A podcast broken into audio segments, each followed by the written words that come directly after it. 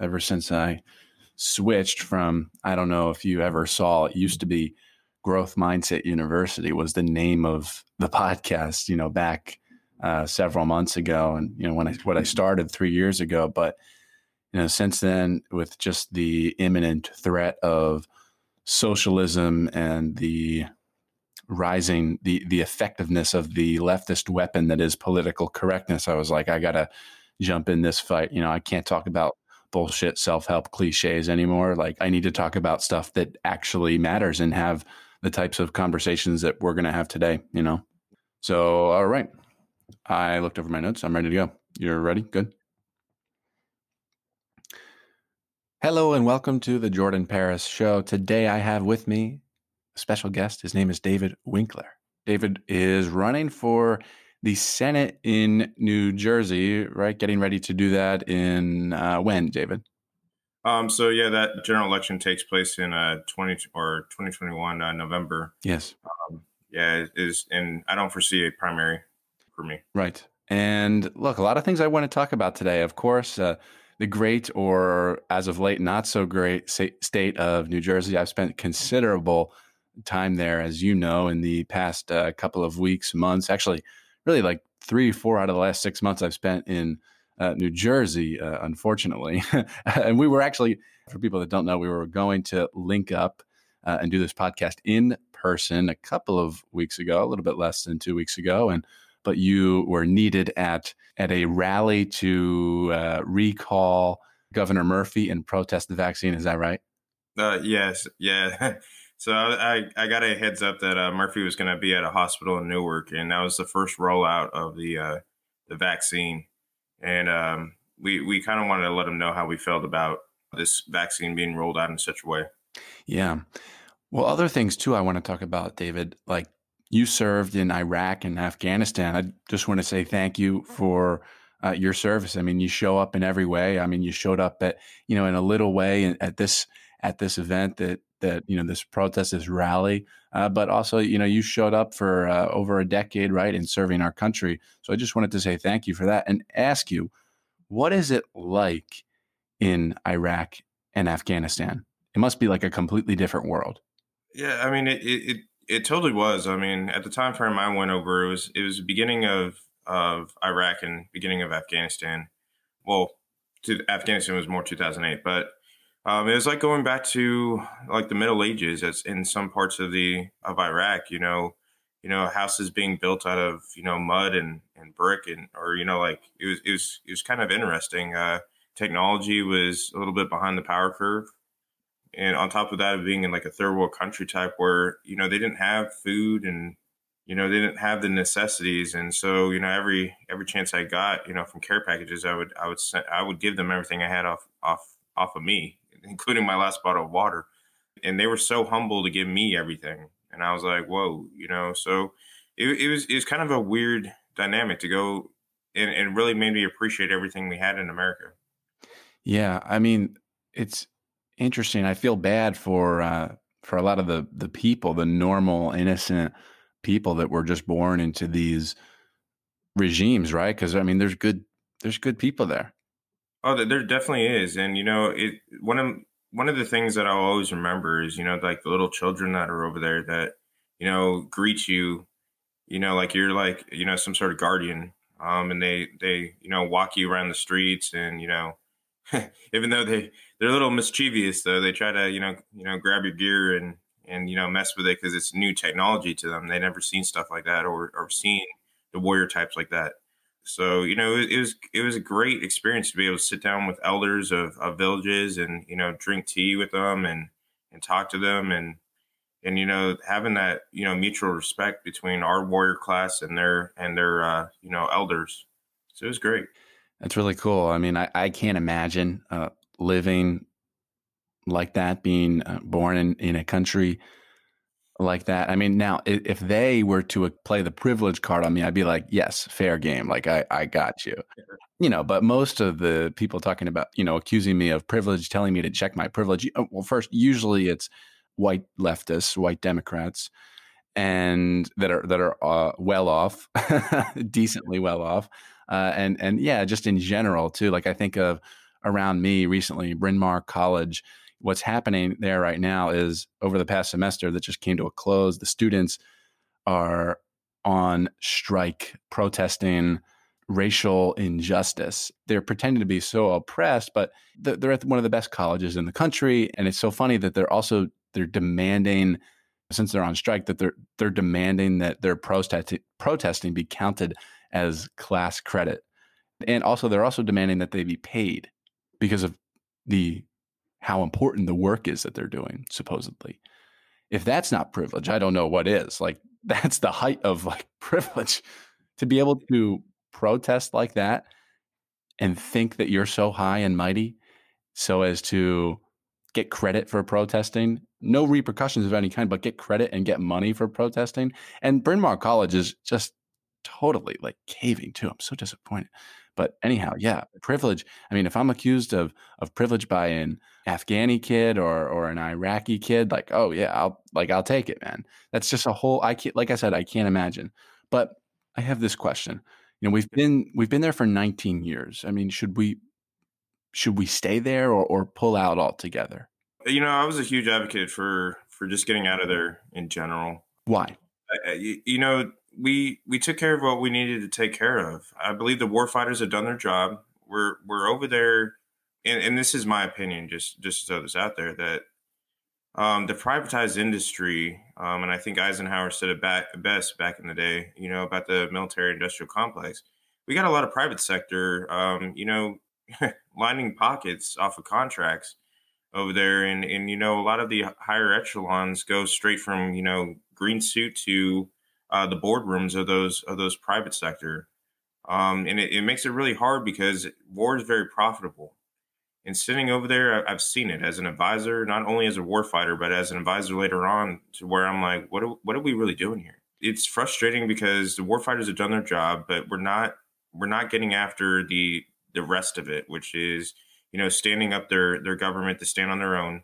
Because uh, I'll tell you, in Afghanistan, um, my biggest frustration was to get the Ministry of Interior and Ministry of Defense to uh, talk to each other and and you know really stand up on their own which isn't a warfighter function. That is a politician uh, type function where we should probably have State Department people be over there and advise those politicians, not a you know a warfighter acting as a diplomat. You know, you said we did what we needed to do. I mean, what like what more is there to to do? I mean, w- what is being accomplished over there, and what what are the consequences if we were to pull out? I mean, the I was I 100% agree with President Trump on attacking NATO. So over in 2008 is when I went back or I went to Afghanistan. Um, and that that time frame, I don't know if you remember remember this, but you know, 2003 time frame, we almost stopped caring about Afghanistan, and then we left Afghanistan for many many years. Oh, wow! And then you saw us return in 2008, um, and I was the first Marine battalion to hit that ground. What I saw there was was exactly why I agree with President Trump. You know, I had the British out there sunbathing you know, sitting on bases. They didn't really go out too much, um, which, you know, saturated the area with IEDs. And, you know, I even had Air Force EOD tell me and tell my unit one time that they don't work on weekends. Um, and so I was like, whoa, I didn't know war zones had weekends. Um, and then that's why we had such heavy casualties in 2008. We fast forward to 2011, uh, where I went back as, a, as an advisor, and to watch NATO you know, do some some of the craziest things where I, I was, you know, my German counterparts to my French counterparts to you know Canadians to you name it to where I was like, what are you guys doing? You guys are here, you know, spiritually, but you guys aren't leaving the base, or nor are you guys really doing a whole lot to to for this war effort. It's more of U.S. Uh, solutions for Afghan problems. Yeah, I've always thought it's weird why it's like this narcissism complex. Like, why do we feel the need to police other nations and play? I I, I just don't get it. I, I, I why are we involved in everyone else's problems? I don't like like. I mean, you kind of see that with this stimulus bill um, that we saw quite recently, yes. and you know, it's another thing that I'm like, what are we doing? It's almost like we're paying like you know, one of my buddies put it this way, almost like paying child support to the rest of the countries around the world. Like, what are we doing? Right. How about we million to, to Pakistan for gender studies, huh? sounds like UC Berkeley. It's insane that we're not learning from this, and I and that's why I thank God for uh, you know somebody like President Trump that was like, you know what, no, we're we're we're not going to flip the bill, NATO, and you guys are going to have to ante up and pay up, and and I totally 100% agree after having that experience to understand what NATO is really like. Crash course on NATO for people that don't know, real quick. Uh, I mean, the crash course to me, like, there are a bunch of countries that to me they just benefit off of the U.S. and it's really our allies, you know, um, or they claim to be our allies. But once again, if I were to just go back to Afghanistan, it, it was a bunch of allies that benefited from saying that they were part of the war, but they they weren't even allowed to leave the base. Um, the Italians are one of the biggest ones I can I can point to. They spend a lot of time on base drinking and you know eating uh, eating great food and you know, when you tell them to go do something, it was like, you know, sorry, our country doesn't want us to leave the base. Only if America gets in contact or they get in some sort of firefight would these countries come to our aid. And I've been in contact sometimes where even the British air support would not would not fire and help us out. So it, it's it's it's just frustrating in, in general dealing with NATO, and I'm, I'm glad somebody you know was was tough on them. And NATO is what? It's the North Atlantic uh, uh, treaty organization slash uh, you know as i said most of those allies you know you know you got a bunch of different countries in there that are, are come to america's aid or vice versa we come to their aid if they have issues as well. Yeah. Do you think that troop numbers would increase under a biden administration? No. Um, Democrats have had a huge problem anyway. Underneath Obama, he was responsible for hollowing out our military, and a lot of people don't understand this. You know the Marines cut the what they would call cut their fat, but it's it's they they hurt themselves. It was the same thing with the Army. The Army hurt themselves underneath the Obama administration by by cutting the numbers. Um, and so you saw a lot of your your experience, your combat veterans uh, leave the military because they were tired of of not feeling like their the military had their back. You know, after they served, you know, three, four, sometimes six deployments. Um, and what they would do is pretty much pink slip them if they had any sort of issue, you know, whether it's like underage drinking when they were, you know, younger as a Marine or hmm. Army soldier or whatever it was, but they would hit them, you know, 12, 13 years later down the road. Um, and it was, there's a lot of disgruntled, you know, military members that are now veterans that got kicked out based upon those types of policies. And what is this? What does this do when we hollow out our military? Well, essentially, I mean, if what you do is you bring in a bunch of new soldiers that have no experience, um, and you're kicking out your meat. So you're kicking out your mid tier to senior, like you know, senior levels that have all the combat experience for that for that era, that you know, that conflict. So they're out. So all you're doing is is churning and burning experience. And so the ones that are left standing up at the at the top aren't necessarily your best. They are the ones that survive the cut. Yeah. Um, and it's that's what I'm honestly, you know, I saw towards the end was, you know, if you stayed around, you got promoted, and and that's a dangerous thing because some of these people are, I, I kind of question whether they should have been promoted or not. So where do we go from here in terms of our military? Uh, what what would be like the best course of action and why over the next you know four or five years? What I, what I what I believe that the military needs right now is is a bit of rest and refit. You know, we we've literally been the world's police. Um, yes. Whether it's the Navy out there, you know, and and I've seen some some people, man. My brother had eleven deployments in the Navy and spent half of his career or almost three quarters of career away from his family, his kids, you name it. I mean that that that's kind of the story of what's going on here. We need a rest and refit. We need to get back to training on the basics. You know, getting back to our core, our core training um, rather than you know these. And, and, I'll put it out this way: you know, I, we have what's called dwell time.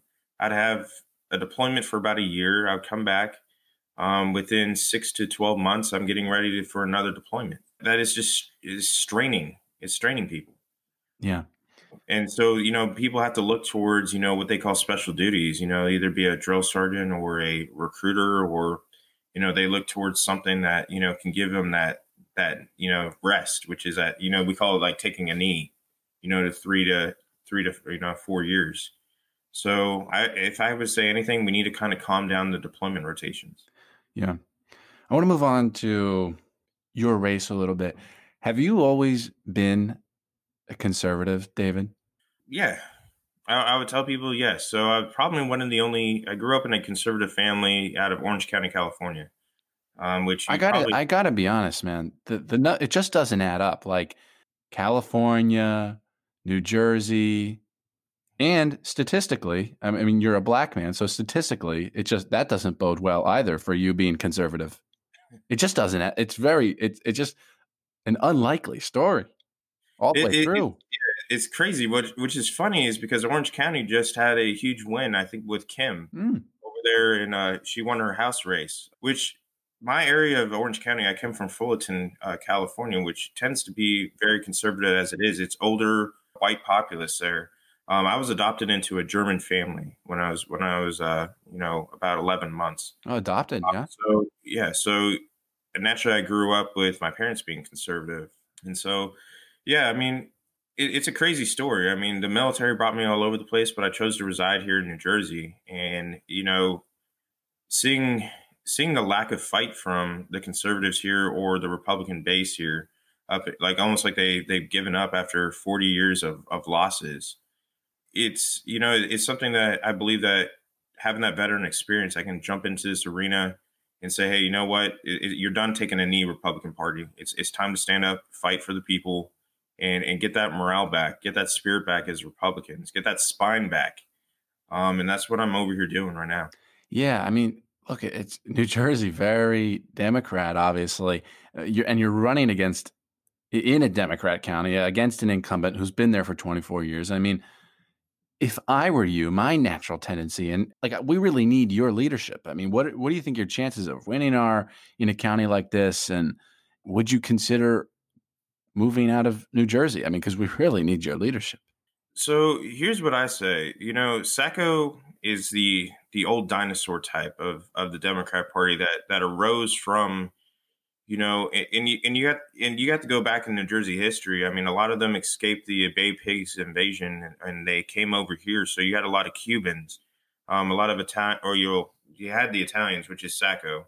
But the thing is, is they are not adapting to understanding the the new or the newer generations.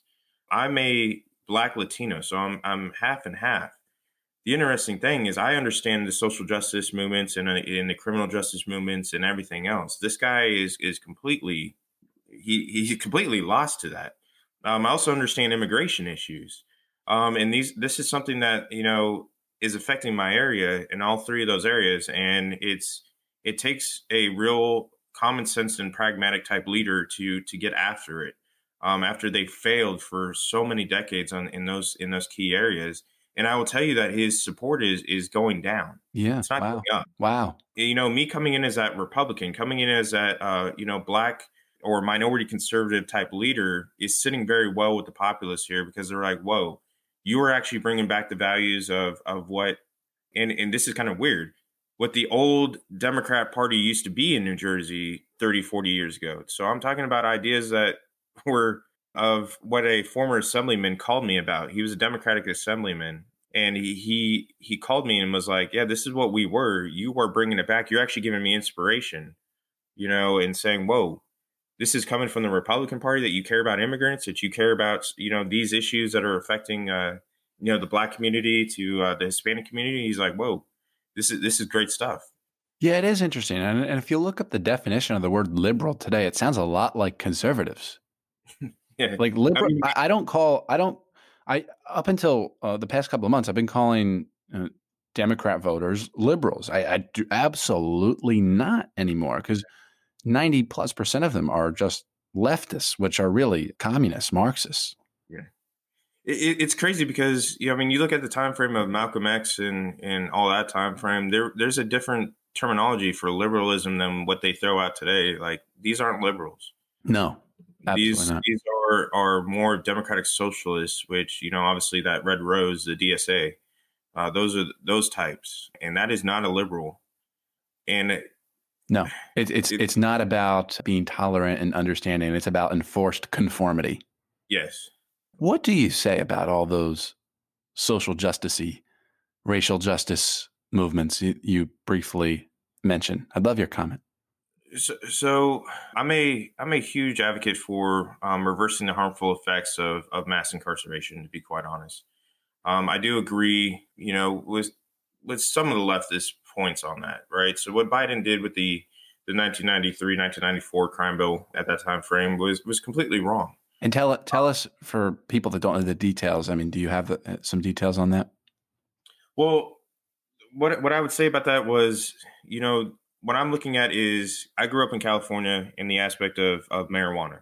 I've seen it where you know disproportionately the black community or the minority community would be arrested for a possession, a distribution, or you know just being at a party with with marijuana being around there and the cops come by and they don't ever arrest the white kid they arrest the the brown kid and it is it's i i can kind of feel their their frustration on that. Mm. and what it ended up doing was creating a whole generation of kids who had charges that can't do much after they get that charge. Um, i go back to when i was a recruiter in 2014 in brooklyn. I had to turn away so many kids that had one charge of possession they couldn't even join the army. Wow. If they can't even join the army, what do you think they can do out there in the in the civilian world uh, with the with a charge like that? And and that's what we're creating is a generation of kids at at you know such a young age that have a damn near a death sentence for their uh, for their careers or their future. So I do agree with with you know taking a common sense approach and saying, hey, no, let's go ahead and give judges autonomy here um, which I think you understand the, the minimum sentencing aspect, and going ahead and getting rid of that and saying, hey, judge, you have the autonomy to go away from sticking a kid in, in jail to, hey, let's go ahead and do some, uh, you know, re- rehabilitation type or, or, something else other than jail. Yeah, and I, I'd agree. I mean, it's certainly a problem. That's probably a large part of the quote unquote systemic racism that people point to. But I would obviously argue that it's Democrat Party racism, not systemic racism obviously, I mean, it's Joe Biden that that did that bill, and I'm actually going to do an episode on the Democrat Party. It is just rooted in slavery in every which way. Republican Party has nothing to do with it. the party uh, that was founded the, on an anti-slavery movement uh, has absolutely nothing to do with it. So. I, I'm excited to cover that in another episode. But yeah, Democrat Party racism. I mean, yeah, that's certainly a problem. It, I, I, I, would acknowledge that. And somebody brought it up to me. I'll, I'll uh, that brought up a good point that David, I do an edible every uh, two weeks, three weeks, four weeks. I haven't done one in like five, six weeks. I have some candies on me in, in my home. And, you know, sometimes I'll, I'll fly with it if I'm going somewhere. And uh, somebody brought up the point that, you know, Jordan, I mean, you really think that you'd be uh, cracked down on for that? Like you'd be arrested for that? I mean, odds are a black guy would be. Well, I mean, I, I can't necessarily you know, and and I'm very careful on on that on the judgmental aspect of that.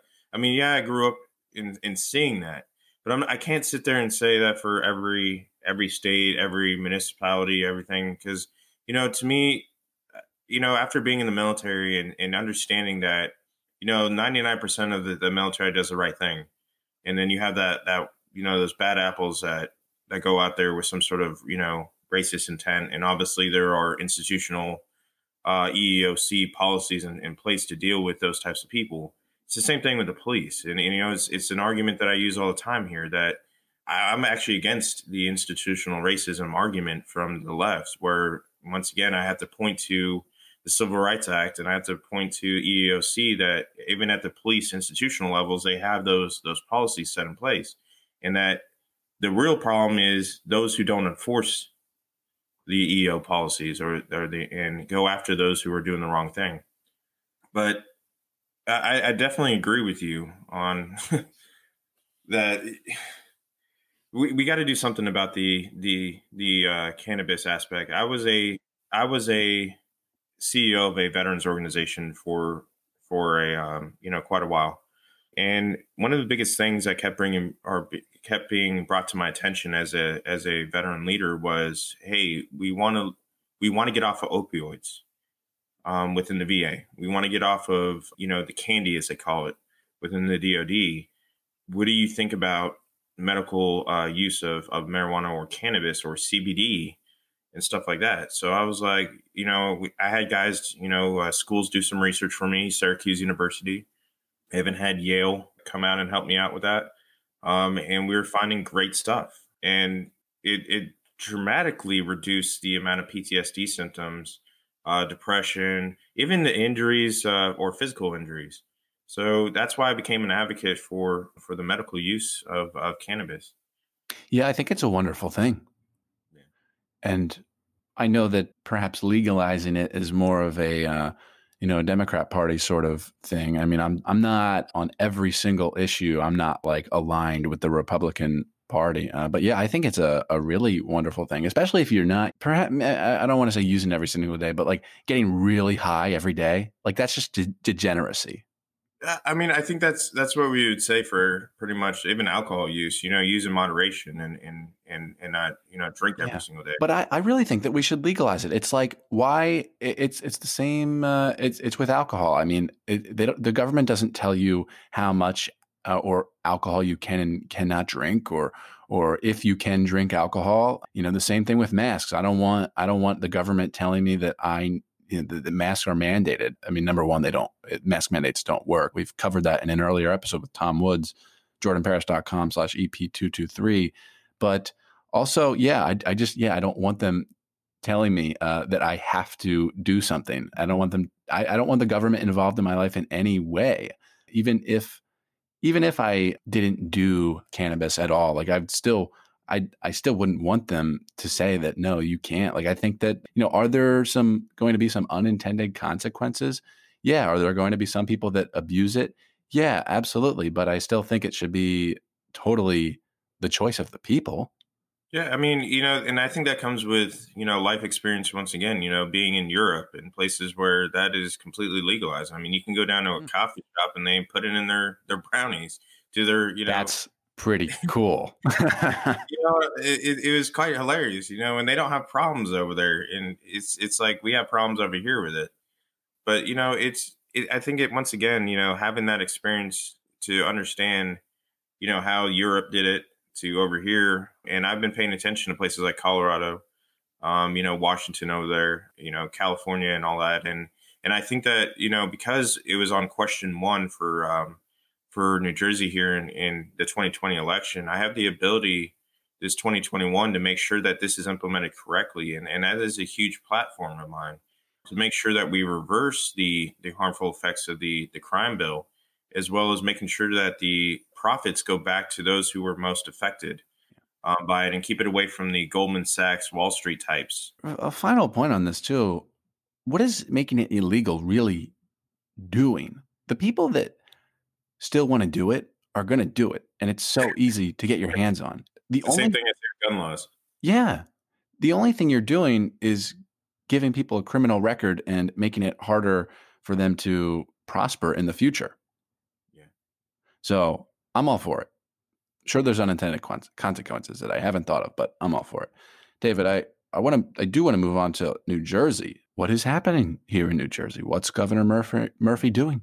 Governor Governor Murphy is a is a huge issue here. You know, as I as I walk or go around my my district, not only my district, but I go and I attend events at a lot of other districts. Governor Murphy is, I think he's just on a power trip. To be quite honest, I think that you know, with his emergency or, or orders, and um, he realized that he he could kind of overstep boundaries and and be abusive towards the people here he's really got something out for the Republican Party. Mm. Is what it really is, and I and I think that a lot of it is is trying to punish the Republicans. But it, you know, as you're saying, like un, unintentional consequences, he's hurting his Democrat Party as well. After you know, trying to go after Trump, um, and I think that there was that feud between Murphy and Trump, even you know that that kind of just sparked this whole behavior. Um, he's taking it out on our businesses. He's taking it out on our families. He's taking it out on everybody over here. And you know, I, I go around my district and I tell people when I and I go and speak that it's not just Republican businesses that are that are hurting here. It's, it's Democrats and independents and and everybody's tired of it. Um, they just want to be able to feed their families. They want to be able to house, you know, their their kids, their family, but they can't even they can't even open up. Um, and when they do comply, they get it's still it still hurts them when they comply. Um, so people are forced to kind of go against um, Governor Murphy here um, just so that they can live. Should uh, establishments like Atilis Gym keep defying lockdown orders and racking up fines? I mean, what they're I know you're you're doing a rally with the owner Ian Smith, right? Yep. And they've got over a million dollars in fines. Like, yeah, I, totally agree with you know people like him. I agree with the Patriots like that. Once again, but what happens you know, with those fines? Like, do they just do? How strict? How how enforceable are they? Well, I'll tell you that they're not enforceable at all. In fact, Ian's going to end up winning those cases. You know, something that I, I, had last weekend is I was I sat down at another at another place and I, I spoke there. It was Ava's Kitchen and Bar, and they are becoming smart here in New Jersey. What they're doing is changing from you know a public uh, company over to private. Therefore, the government can't really do much, and all they're doing is is finding a a private company, and they don't realize that they're they're being they're being defeated quite easily because what they do is they take those fines, they give notice back to the back to you know the government here in New Jersey, and what they're doing is they're going up to a place called LAMP, which is a federal arbitration. And these people are winning these cases right and left. Mm. Saying, hey, I gave you notice that I am no longer a public company. I am a private company. And you're going to start seeing later on that he's not only going to win, he's most likely going to get that money back and some. Um, and it's the same thing with uh, some of these gym owners. Um, I know a few other gym owners. One spoke last weekend, and he said the same thing. He was winning at the federal the federal level in an arbitration court. Yeah. Um, Why do you think, though, that Governor Murphy and other emperors like him are targeting small businesses, but not necessarily the big box stores? Like I was in in New Jersey, a Best Buy the other week. I mean, that obviously, you know, those all operate as as normal. You know, it just seems like, yeah, the big businesses, the big corporations. I mean, they don't they don't struggle one bit, but everyone else, the small mom and pop places, those are the places that that struggle. I mean, if, if I were to, you know, say from a politician standpoint, a lot of these people get majority of their campaign donations from big business. I mean, you look at a lot of these, a lot of like people like Murphy. I would even use Menendez, Booker, you know, to start with. I mean, you look at their their filings and who donates to them. It's not your mom and pop. It's your it's your big corporations, and I think that a lot of them are beholden to them. So they're not going to go against you know big business here. It's, it's, it's sad when, yeah, they're bought off in that aspect. That's the a big flaw in American politics. And I think there's a bigger thing to it as well is to have control of the election process here. You know, one of the biggest things I talked about was his attack on Matt Gaetz, where he called him Matt Putz in in his briefing. But there's more to that your ability to shut down Republican fundraising and shut down the Republicans from being able to get out on the ground and talk to the people, hold fundraisers is is what I saw in 2020. Um, they didn't want us out there because we can defeat these Democrats on the ground. Um, I, that's that's my belief. I, I could defeat them all day by talking to these these Democrats, but it was it's it's it, all it, it, to me it was about destroying our ability during the elections as well and I and I think there's more to what Murphy's doing. Yes. Now you were protesting the vaccine the other week. Is is that right? Yes. What so are your, your, have, your thoughts on that? We have history here in New Jersey. In 2019, the New Jersey Democrats tried to mandate vaccines, mm. um, and they tried to get rid of uh, religious exemptions. And so I didn't want the same thing happening here again. So you know, going out to protest that the, the vaccine was was along that lines was you know letting him know this is not going to happen again here in New Jersey where you try to uh, remove religious exemptions for vac- vaccinations here. It makes a lot um, more sense than given given that context, that historical context. Yeah, there's a yeah, there's a historical context, and I want to make sure that it's well known that it's it's not going to happen here again. Yes, but so, with that being said, uh, vaccine here and is New Jersey opening up? no. Why? It, What's the point? It, it, it's to me, it's a definition of insanity going on here. You know, it started off mistakes. It's it's yeah, it's always moving the goalposts, moving the stakes. And what it, what Murphy is doing is is relying on a computer like algorithm type, you know, statistic machine thing that he's got there in his COVID 19 briefings. And it, it's, to me, one, the, the data is wrong inside there. Um, they keep talking about how, you know, nationally you got this 300,000 plus deaths when it kind of conflicts with the CDC. I don't know if you read the CDC report where it talks about 10, or, you know, slightly over 10K direct deaths. And, you know, I've, I belong to the coronavirus task force as well with the New York City side. And, you know, seeing things, seeing things out there, I'm, everything is counted as, as dang near death or COVID 19 death. And you're like, whoa, what are you doing? You know, in these hospitals. So to me, there's a lot of mis- misinformation, a lot of lack of leadership here. And the, and I keep trying to tell Murphy and the Murphy types or the the Democrats that are in charge that the solution can't be worse than the virus itself. We're about to have no we're about to go to a point of no return. There's mass exodus already. We I don't know if you knew this, but in 2019 we had about a 68.5% uh, mass exodus of of business owners. They left. Get woke. And they go flee. broke. And then so what you're doing to them right now is they're fleeing. A lot of them are fleeing to Florida. You know, the exact place where, you know, Murphy had a problem with Matt Gaetz, which I find funny, is they're all going to flee to Florida, um, you know, underneath DeSantis. Um, and DeSantis will take care of them, I'll be quite honest. But um, it's it's insane. Yeah. I mean, why wouldn't you uh, live in Florida uh, given the option between New Jersey and Florida? I can't. Uh... It's, it's like night and day. Like yeah. when you travel to Florida right now, everything is open you know, everybody's enjoying life. It's it's like like coming back to New Jersey is like it's like a state of depression. Yeah. No, I'm looking looking back to being I'm looking forward to being back in Florida tomorrow and uh, not coming back up north for quite some time. Very much looking forward to that. Seriously, yeah. What is going on with the recall of Governor Murphy? Is there really any chance here that this happens? There actually is a real chance here. So I, I did this by the book. So I, I recognized that there was was some other past attempts there. The last one they tried to tie to the general election. You you can't tie it to a general election, and and that's why it failed. The what I did was I realized that there was a, a certain amount of time frame, and I I almost missed the window to be able to to recall him. So we immediately filed. We and I what I did was I put out a press release, and I and I it's in Insider New Jersey, and it's one of our outlets out here, so I, I put it in there um, immediately upon doing that, I was approached by the original team that that put together uh, the recalls before. They realized their errors of their way from the last time, and they're like, "We know what we're going to have to do now."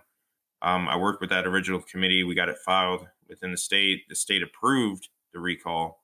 Upon that, that's when I called upon Ian Smith and said, "Hey, Ian Smith, because you know I'm, I'm about my small business owners here, and I thought it would be a really funny Christmas gift um, to give to Governor Murphy because Governor Murphy didn't stay in his own lockdown state for for Christmas. He he he decided to go out of country, which is quite the hypocrisy a lot of times from Democrats. So I had him come down, and we went down to Trenton, and we served uh, one of his staff members, and on top of giving him a, a hat and a, a shirt from Atilis Gym as a Christmas gift. Lovely but it was it was it was such an amazing experience to you know to see the morale be restored in a guy who's who's been just utterly harassed by the the government. Yeah, here. terrible, just terrible. Um, and so yeah, so I did that. So now we're we were in this, we're in, in the seven day waiting period um, for his response. So Governor Murphy has until the 29th to respond. Then you'll you'll see the petitions come up online. We the Governor Murphy made it easier for us. The process before was you know filling out you know we had to print out actual paper you know petitions. Now it's a pure electronic. And this is where you play into my domain. You know through social media presence to you name it uh, we can get this 1.7 million signatures very very quickly. Mm. well um, i am uh, rooting for you. I'm rooting for the recall i'm rooting for you to flip your county your state for the first time in a really long time. I would love, like I said, to see your your leadership in the uh, Senate. So rooting for you in every way. People can find you, David, on LinkedIn. David Winkler on LinkedIn. I know you're very active there. Is there anywhere else that you'd like to uh, share with any anything else you'd like to share with people? People can find me on Twitter. You know, Winkler for um, NJ32. It's the same handle for Instagram you can find me on Facebook as well as I have my website, uh, www.winklerfornewjerseystatesenate.com. And I'm very approachable. I'm not one of those uh, you know leaders where you, you you can't approach me. Usually, I'll get back with you within you know a few hours or or possibly 24 hours, but I will actually answer each and every one of you. I don't care if you're from New Jersey, Texas, California, whatever. I talk to everybody. Yeah, it's real, really refreshing, man. You know, a real person, not a career politician. David Winkler, thank you very much. There we go. There you have it, my friends. This has been another episode of the Jordan Paris Show. Now, if you enjoyed today's episode, there are a couple of things that you can do. Number one is, of course, share with your friends and family. I think that they would really appreciate it. Number two, we have a free community, a censor free community on Telegram. You can join that group at jordanparis.com slash group. I'd love to meet you. And lastly, your voice is powerful and it is important. And if you'd like to use your voice and start your own podcast, I'd love to help you out. jordanparis.com slash course is where you can find my free course on how to become a rock star podcaster. That's all. Thanks everyone for listening, and I'll catch you on the next episode of The Jordan Paris Show.